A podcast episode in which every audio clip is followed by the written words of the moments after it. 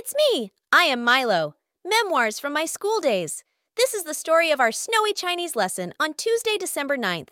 We were all sitting in the classroom listening to our Chinese lesson. Suddenly, snowflakes started falling outside, and no one could concentrate on the class. We all turned our attention to the window. There was a cute cat outside, and instead of asking us to focus on the lesson, our teacher, Mr. Andy, encouraged us to observe life because that's how we can write good stories. Jerry quickly spoke up. Mr. Andy, can we have our Chinese lesson outside so we can observe life better? Surprisingly, Mr. Andy agreed.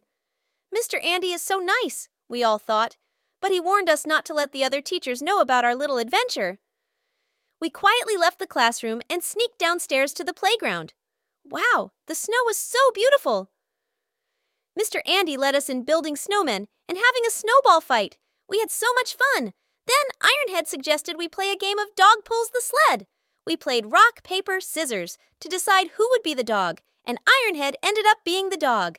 Ironhead pulled me and Jerry all around, and it was so much fun.